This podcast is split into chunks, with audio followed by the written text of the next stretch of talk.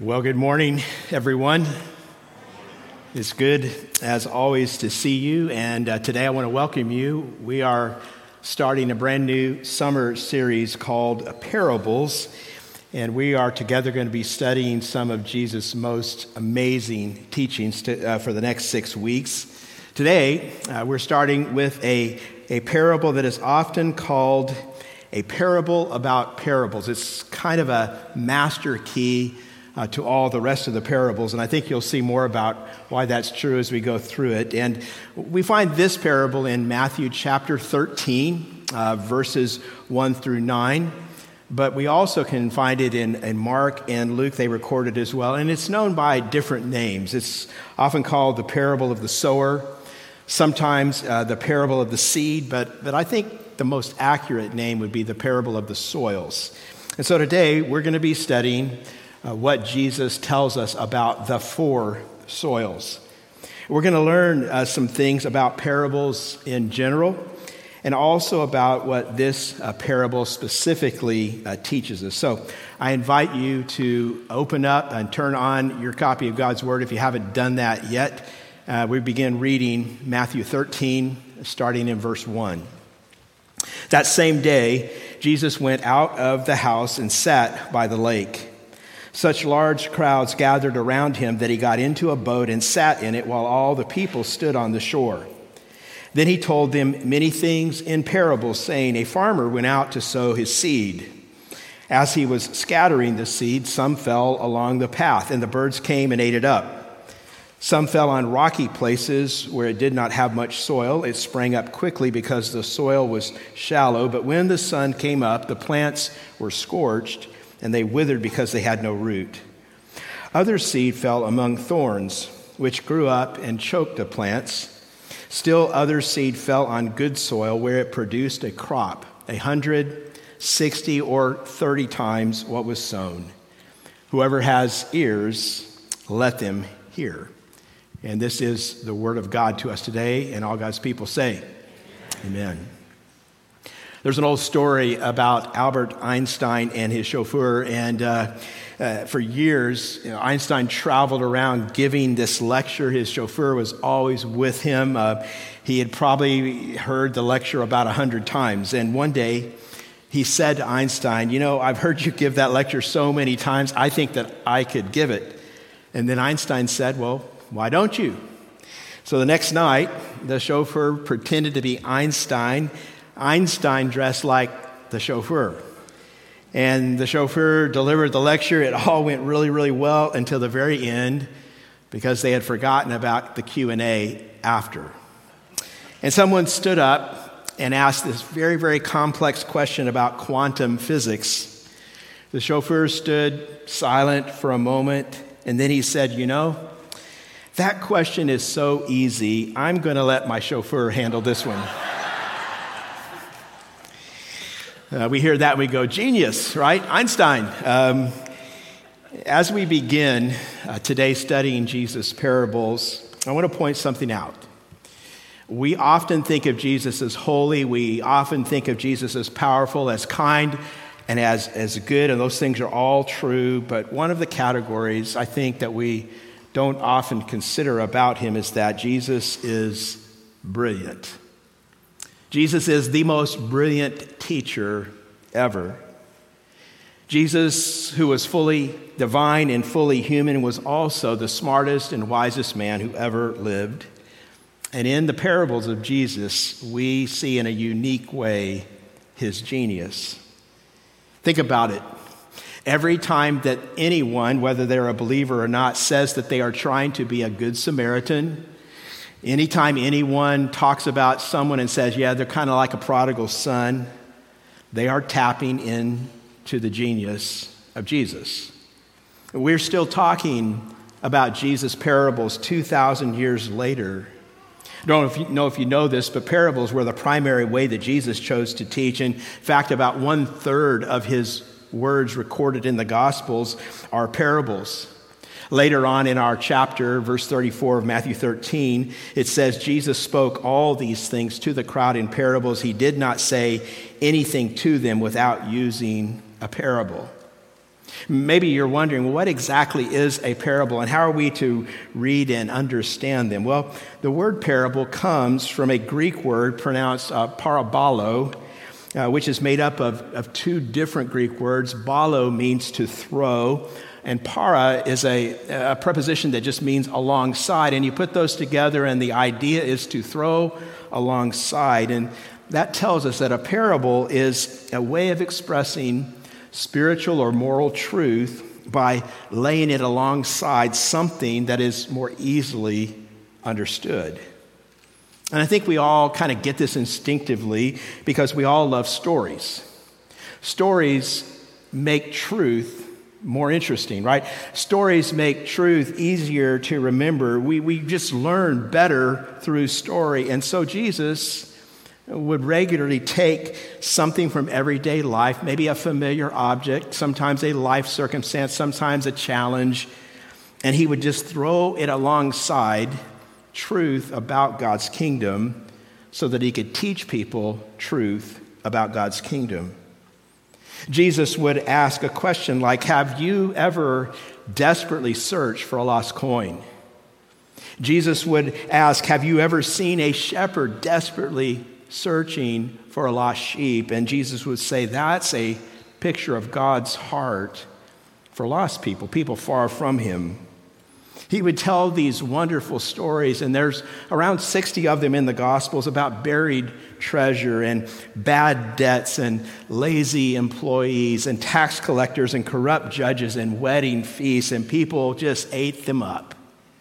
People loved Jesus' stories. As we read them, there's a couple of things that are important for us to know. One of them is that parables aren't allegories. And this just means in a parable, it's not the case that every detail is to correspond to something else. Usually, a parable has one central truth.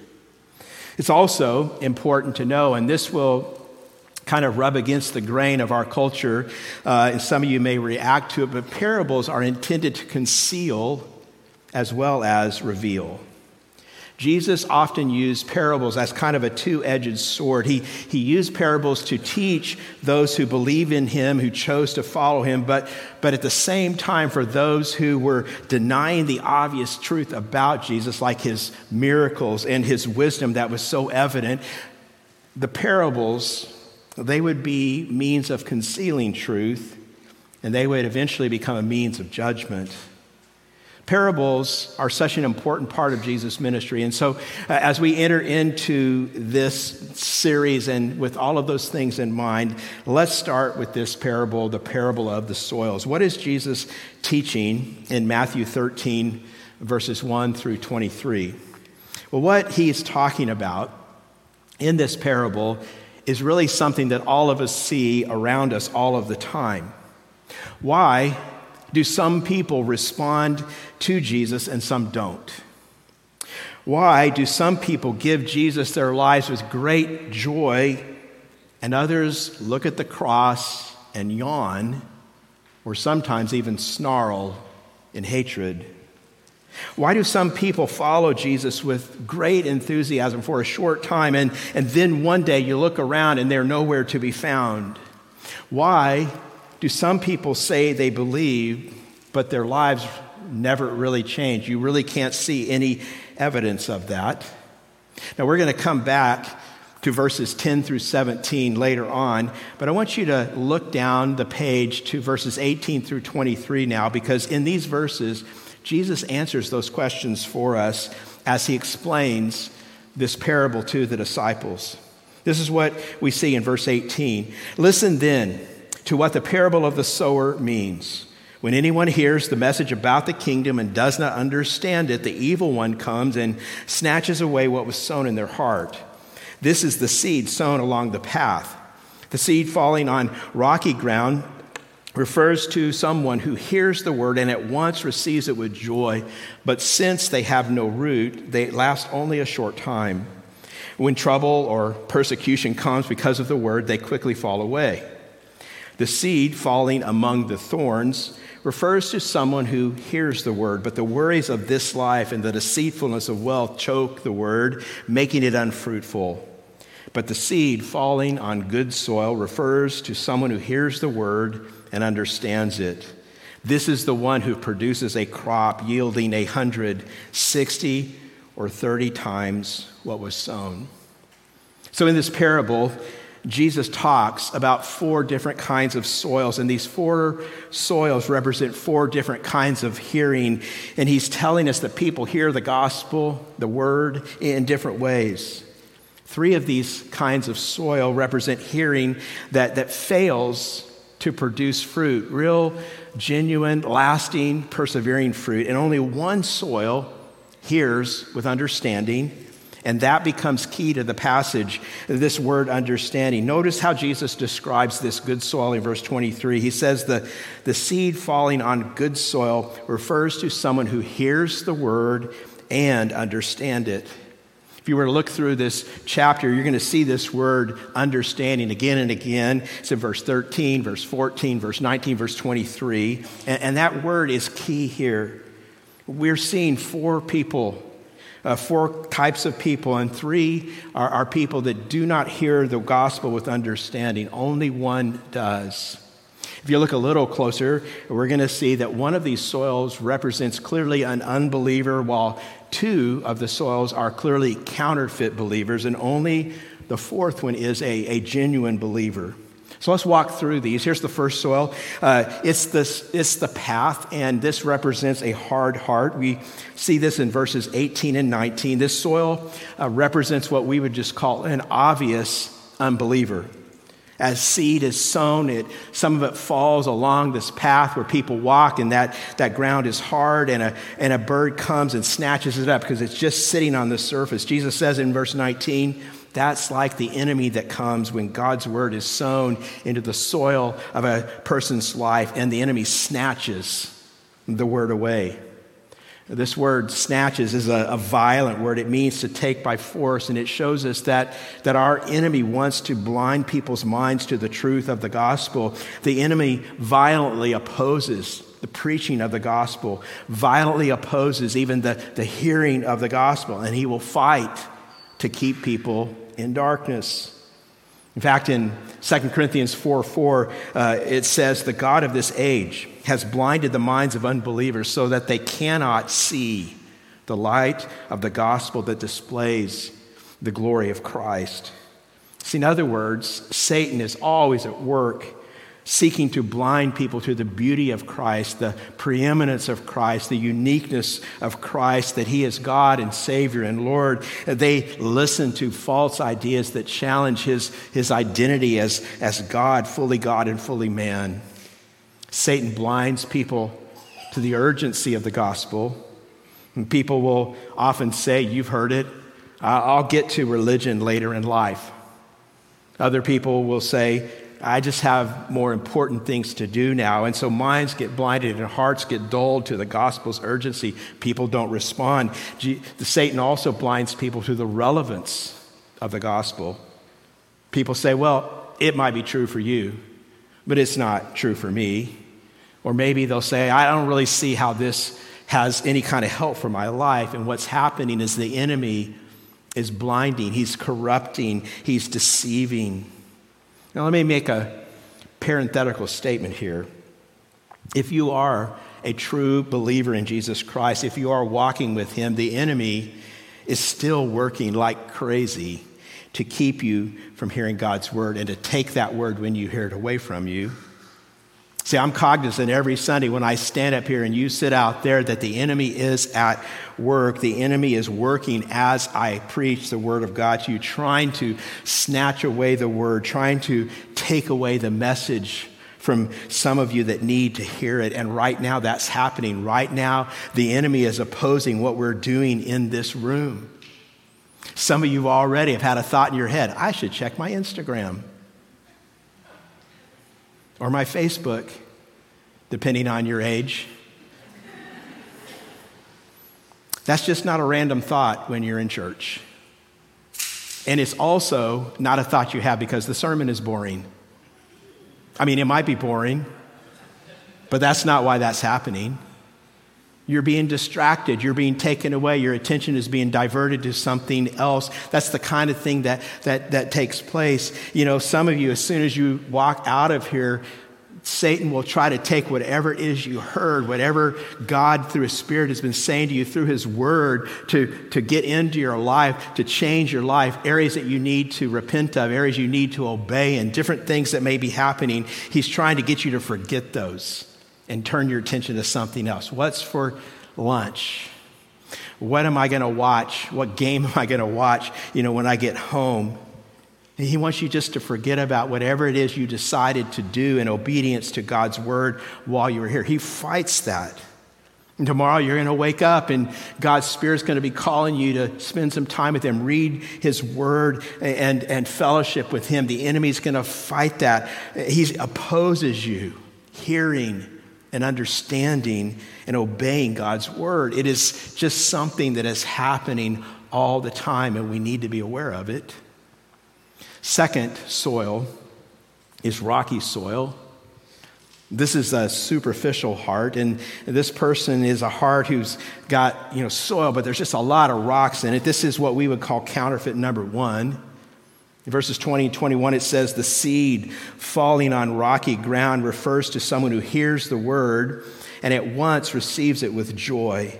But since they have no root, they last only a short time. When trouble or persecution comes because of the word, they quickly fall away. And this is someone who makes a really emotional decision, but they really have no true conviction. They don't experience a, a, real conversion at the level of their, their life's loyalties. Maybe they went to a service at a church and they heard someone preach a sermon and maybe some nice music was played and some guy at the end stood up and offered an invitation to come to Christ and they like sang 37 you know stanzas of an old hymn and the music was just right and the, the, the songs were just right and the lighting was just right everything was just right and the heartstrings were tugged at and they responded with joy and said yes I want to become a Christian and people prayed for them and and, and everyone celebrated but it was all just a superficial, emotional decision. Nothing really changed. No true, lasting conviction about Jesus, the Son of God, his lordship over their life, the beauty of who he is. No conversion of their loyalties. And soon, as quickly as they believed, some pressure comes into their life, some opposition, maybe persecution, and they just fall away. You know, all too often we in our culture confuse emotion with authenticity. Now, emotions aren't inherently bad, but emotion never defines what is true.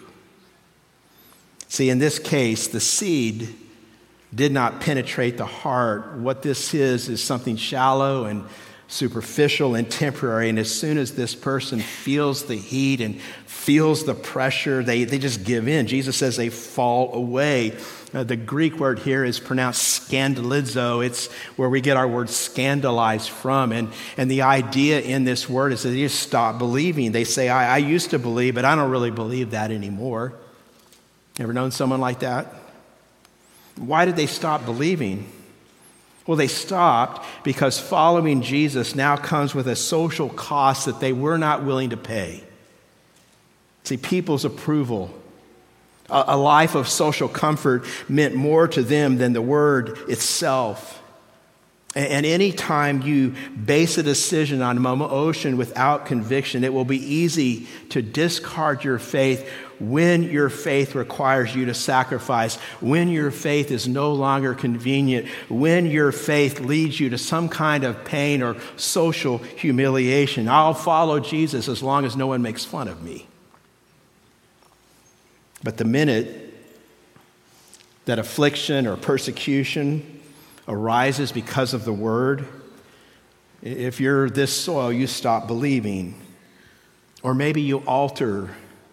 Sometimes maybe you redefine your faith. And we need to recognize, if you don't know it already, we are living in a culture that is constantly applying pressure to our faith, right? We've talked about this a few times, but our culture today is in what some scholars would call a post Christian context where it is becoming increasingly difficult to follow Jesus faithfully and to take his word seriously.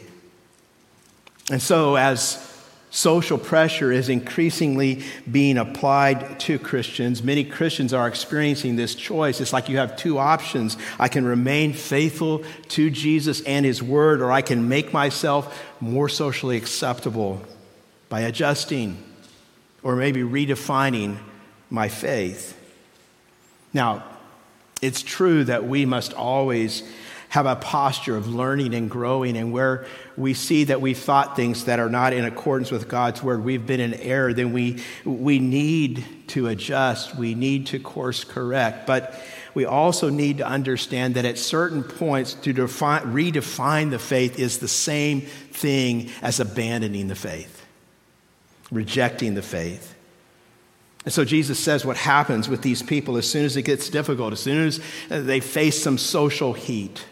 As soon as that happens, they're out. They hit the eject button. I don't want this because for them, Christ is not better than their social comfort. And so they stop believing. And here's the truth we need to be reminded of this regularly. Jesus never promised his followers comfort. Never. He, he told us that we would experience opposition, sometimes persecution. This means you cannot be in uh, following Jesus and simultaneously be in the good graces of a culture that is opposed to Jesus. It's impossible. See, we're living in a culture. It's becoming more clear all the time just how diametrically opposed the culture is to Jesus and his teaching. And we feel that on a day like today, where we've just come out of a month where that reality has been blindingly obvious. We are living in a world where it is becoming increasingly difficult to faithfully follow Jesus. And I want to say to you, I think that is a good thing. See, in the past, it has often been for many people in many places in our country. It's been socially advantageous to be a Christian. And the result of that far too often is that Christianity in many people's lives becomes kind of this cultural phenomenon, not a spiritual reality. Far too many people put on the, the name of Christian when it's not true in their hearts but they do it because they want people to think well of them. And Christianity used to be that way that people would look at you and say you were a good person, a virtuous person. For some people, in some situations, you may be surprised, it really helped them in business if they were a Christian and they went to a church. And so some people adopted it for that. In other words, for a lot of people in the past, Jesus was an accessory. And we don't live in that kind of culture anymore. The lines are getting more clearly drawn all the time. And though there are, yes, some bad things that are happening around us, the good thing is it's getting easier to see who truly follow, follows Christ. There are no free passes now. You can't have Jesus just as an accessory anymore. Now, I've told you this before. But I think it would be helpful for us to remember that our culture in the 21st century looks more and more and more like the culture of the first century, the culture that the church was born into, the culture that New Testament Christians actually lived in, where if you follow Jesus faithfully, if you follow Jesus, you know, courageously and refused to say that Caesar is Lord, it could cost you your life. And Jesus said regularly, that people who would rather have the favor of other people, people who would rather have the favor of the culture more than his favor, they're, they're just counterfeits. Counterfeits hit the eject button whenever it gets difficult. And again, Jesus never told us we would live in a world where we would be patted on the back for our faith in him. Listen to what he says in John 15, starting in verse 18. He says, If the world hates you, keep in mind that it hated me first. I love that. Jesus doesn't say, if the world hates you, I'm so sorry. That must be hard. He doesn't say that, does he? Look what he says next, starting in verse 19. He says, If you belong to the world, w- it would love you as its own. As it is, you do not belong to the world, but I have chosen you out of the world. That is why the world hates you. Remember what I told you a servant is not greater than his master. If they persecuted me, they will persecute you also. And I want you to listen to this. You cannot genuinely respond to God's word, the gospel, if it is in your heart to stay in the good graces of a culture that is opposed to God. You just won't do it.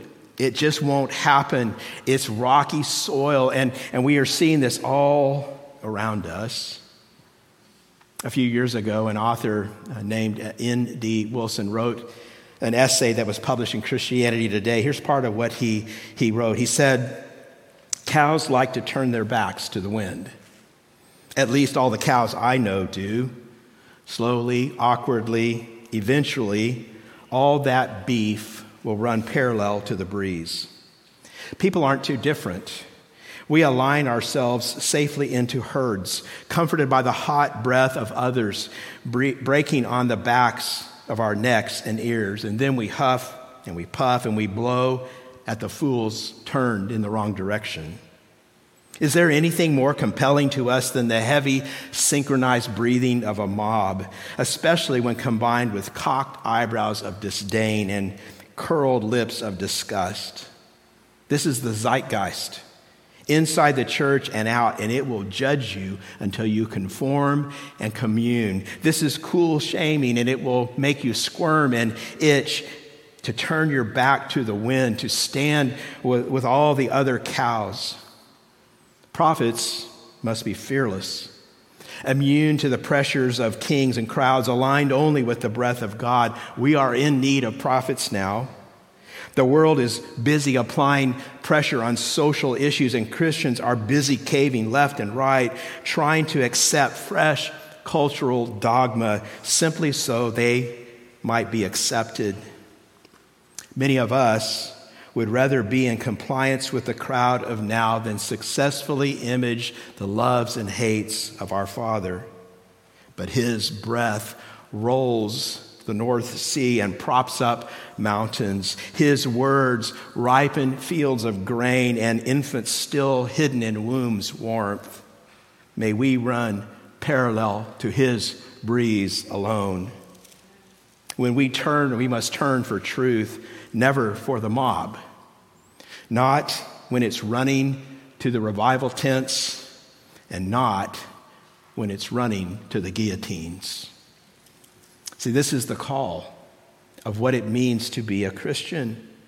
And you must know that. You must know that when you come to Jesus, you are choosing sides. It is inescapable. When we come to Christ, we must say, I am coming to Christ, and I know that the world will set itself against me, even as I set myself toward the world for the world's good.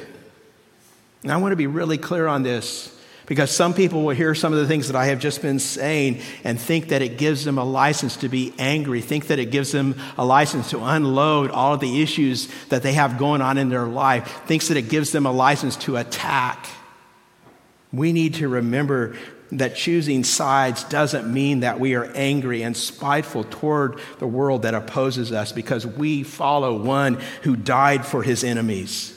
We follow one who prayed for forgiveness of his enemies even as they killed him.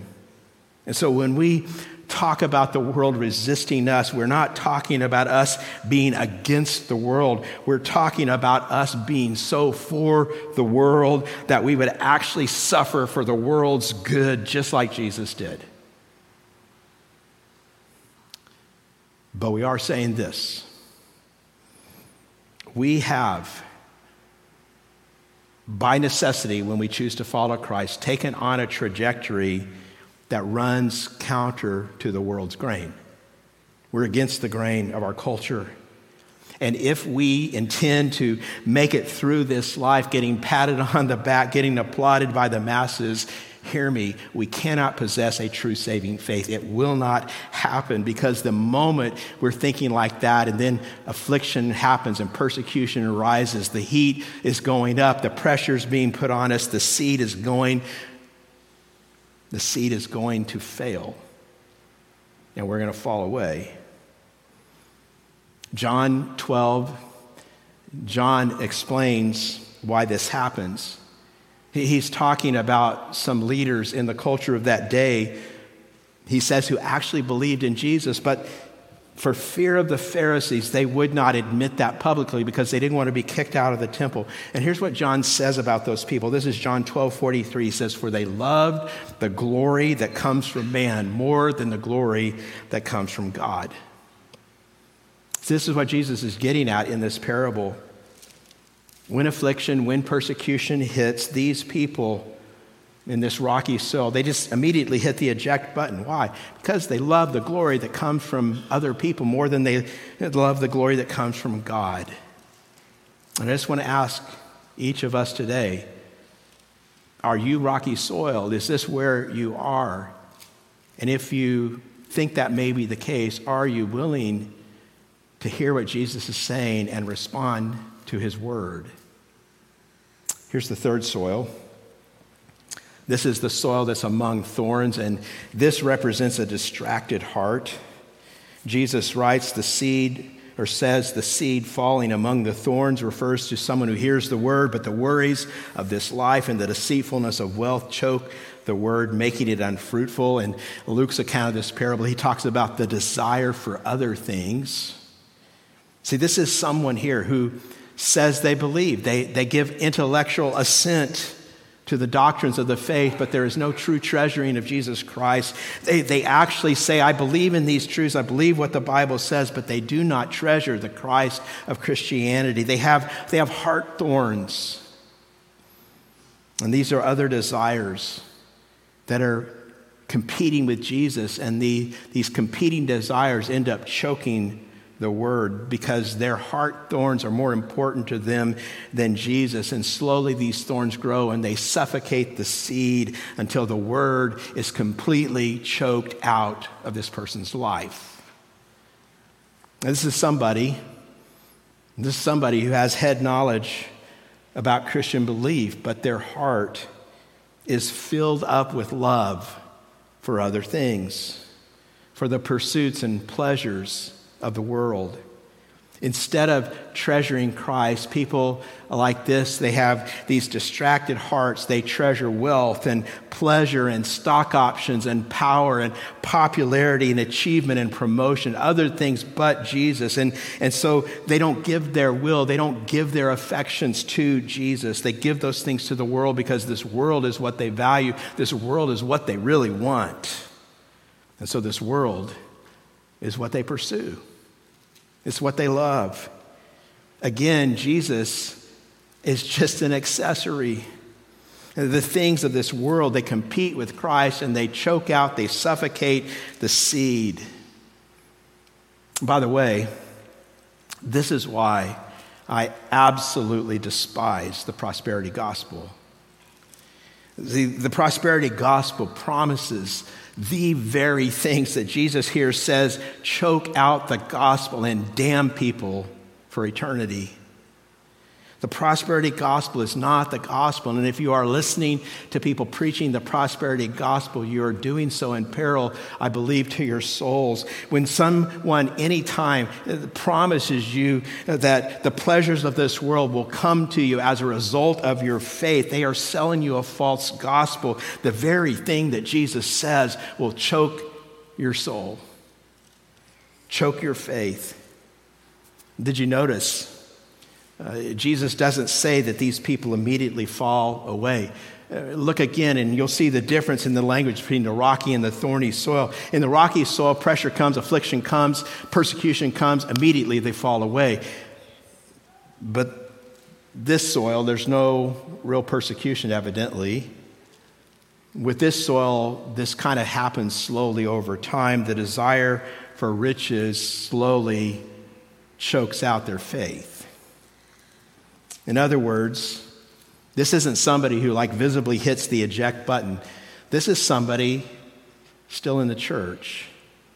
This is somebody who could be sitting here right now. They're still showing up, and on the outside, it looks good. But Jesus says they're not bearing fruit, and I think this is the dominant counterfeit of our culture. I think that all across our country, people fill our churches and they, they, they say they affirm the beliefs, the doctrines of Christianity, and some of them show up every Sunday, but their hearts are firmly attached to the things of this world. They don't treasure Jesus. Jesus is not glorious and beautiful to them. They don't pursue Jesus. Jesus is just an accessory that they wear, that they adopt to help their life be better. This is just the soil of Western culture that we live in, and it is the most insidious counterfeit in the church. Now, I know what some of you are thinking, and so I want to answer what some of you are thinking.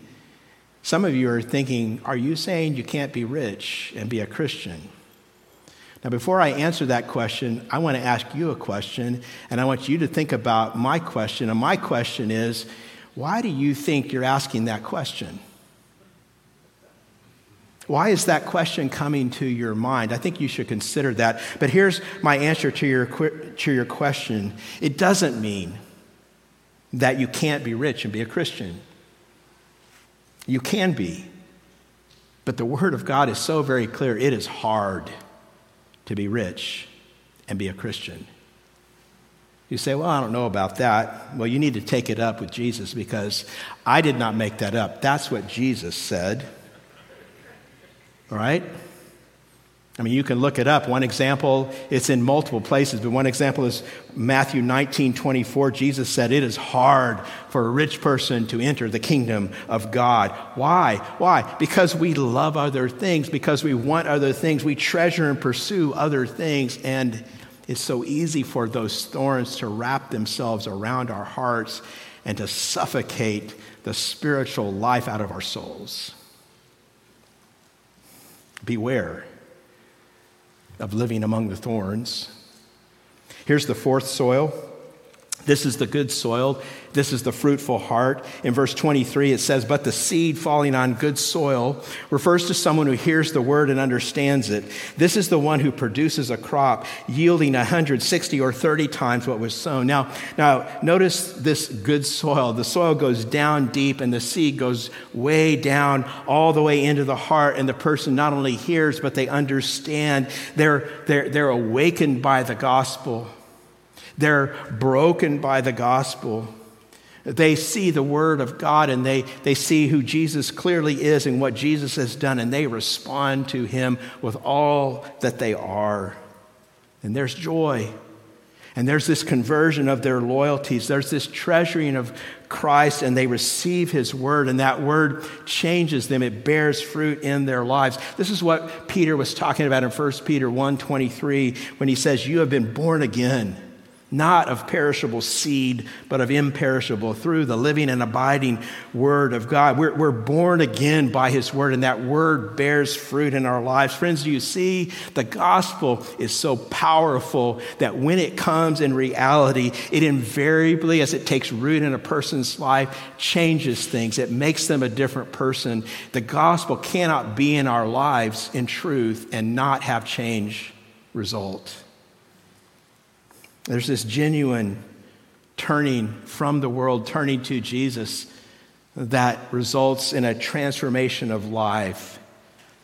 Jesus talks about how it looks different in different people's lives. Some people, he says, have this massive amount of transformation, like they bear 100 times what was sown, and then other people, maybe it's a little less, but it's still significant. It's 60 times, 30 times. It just tells us that not everyone's life change looks the same. Some people change dramatically, fast, quick. Other people change slowly, more slowly. It may not be as, as visible, but change is happening. It's real. There's real fruit. All who, who live with, with uh, who hear with understanding will invariably, inevitably validate what has happened in their lives with change in their lives, fruitfulness in their lives. Now, let's ask an important question What's the difference in these soils? Why, why do some understand and some don't? We get insight into that back in verses 10 through 17. If you back up a little bit, we skipped past that earlier, but let's look at it now. In, in verse 10, it says this The disciples came to him and asked, Why do you speak to the people in parables? In other words, Jesus, why don't you just speak simply and, and, and plainly to these people? And by the way, Jesus, what in the world are you talking about? I think they were a little confused. Verse 11, he replied, Because the knowledge of the secrets of the kingdom of heaven has been given to you, but not to them. Did you catch that? Jesus tells the disciples the secrets of God's kingdom were not for the crowds, but they were for them. And as we read the scriptures, we see that God graciously gives these disciples the secrets of the kingdom, just like He's done for us as Christ followers. He gives us eyes to see, ears to hear. And, and, what we need to understand is this is all by grace, not by your goodness. Amen? It's just God's gift, but not to them. See, as we, we think about the kingdom of God, part of the judgment is that people will look and listen, but not see or hear what God is doing because they are blind, they are deaf to what God is doing around them. They hear something and see something, but it doesn't register. They are not changed. Jesus' teachings are always like this. They're precious to those inside the kingdom they're confusing, meaningless to those outside. In verse 12, Jesus says, Whoever has will be given more, and they will have an abundance. Whoever does not have, even what they have, will be taken from them. And that looks kind of cruel. And you're thinking, why is Jesus saying this? But think about it. Let's think about our relationship with Jesus. It's like this, isn't it? The closer we get to Jesus, the more we align our lives with Jesus, the more of his goodness we have, the more we want, right? And he gives that. But there's the other side. The other side is judgment. And it works like this the farther we drift from or the more we reject Jesus, the less taste we have for him, the less we want him. We find we lose even what we might have had at some point. And maybe the disciples are thinking, well, okay, Jesus, but why do you even bother to speak to the crowd? And why do you only speak to them in parables? And Jesus continues in verse 13. He says, This is why I speak to them in parables. Though seeing, they do not see. Though hearing, they do not hear or understand. In them is fulfilled the prophecy of Isaiah. You will be ever hearing but never understanding. You will be ever seeing but never perceiving, perceiving. For this people's heart has become callous. They hardly hear with their ears and they have closed their eyes. Otherwise, they might see with their eyes, hear with their ears, understand with their hearts, and turn, and I would heal them. Jesus is pointing them back in their history to the prophet Isaiah, how he preached for decades the truth that God had given him, and people didn't listen. And he says, just like it happened back then, it happens today. I'm here as Messiah, and they will not listen to me. My words, the word of God, will fall on deaf ears, and they will be like riddles that make no sense because, do not miss this, because these people, they don't really want to understand.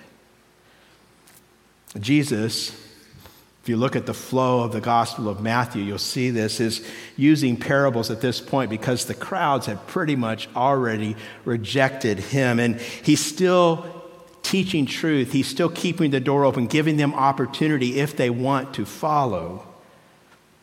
But his primary objective at this point in his ministry is to teach his disciples the deeper truths of the kingdom. Verse 16, he says, but blessed are your eyes because they see, and your ears because they hear.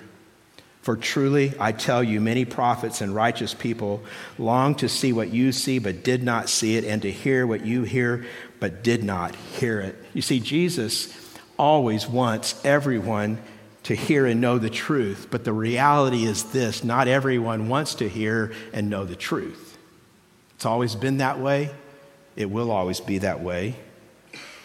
It's like what the Apostle Paul is going to write in the second letter to the Corinthian church. It's chapter 2, verse 15. He says, We are the pleasing aroma of Christ to those who are being saved, and to those who are perishing, we are the stench of death. I'll give you a picture of that. How many of you know what durian is? Anybody here?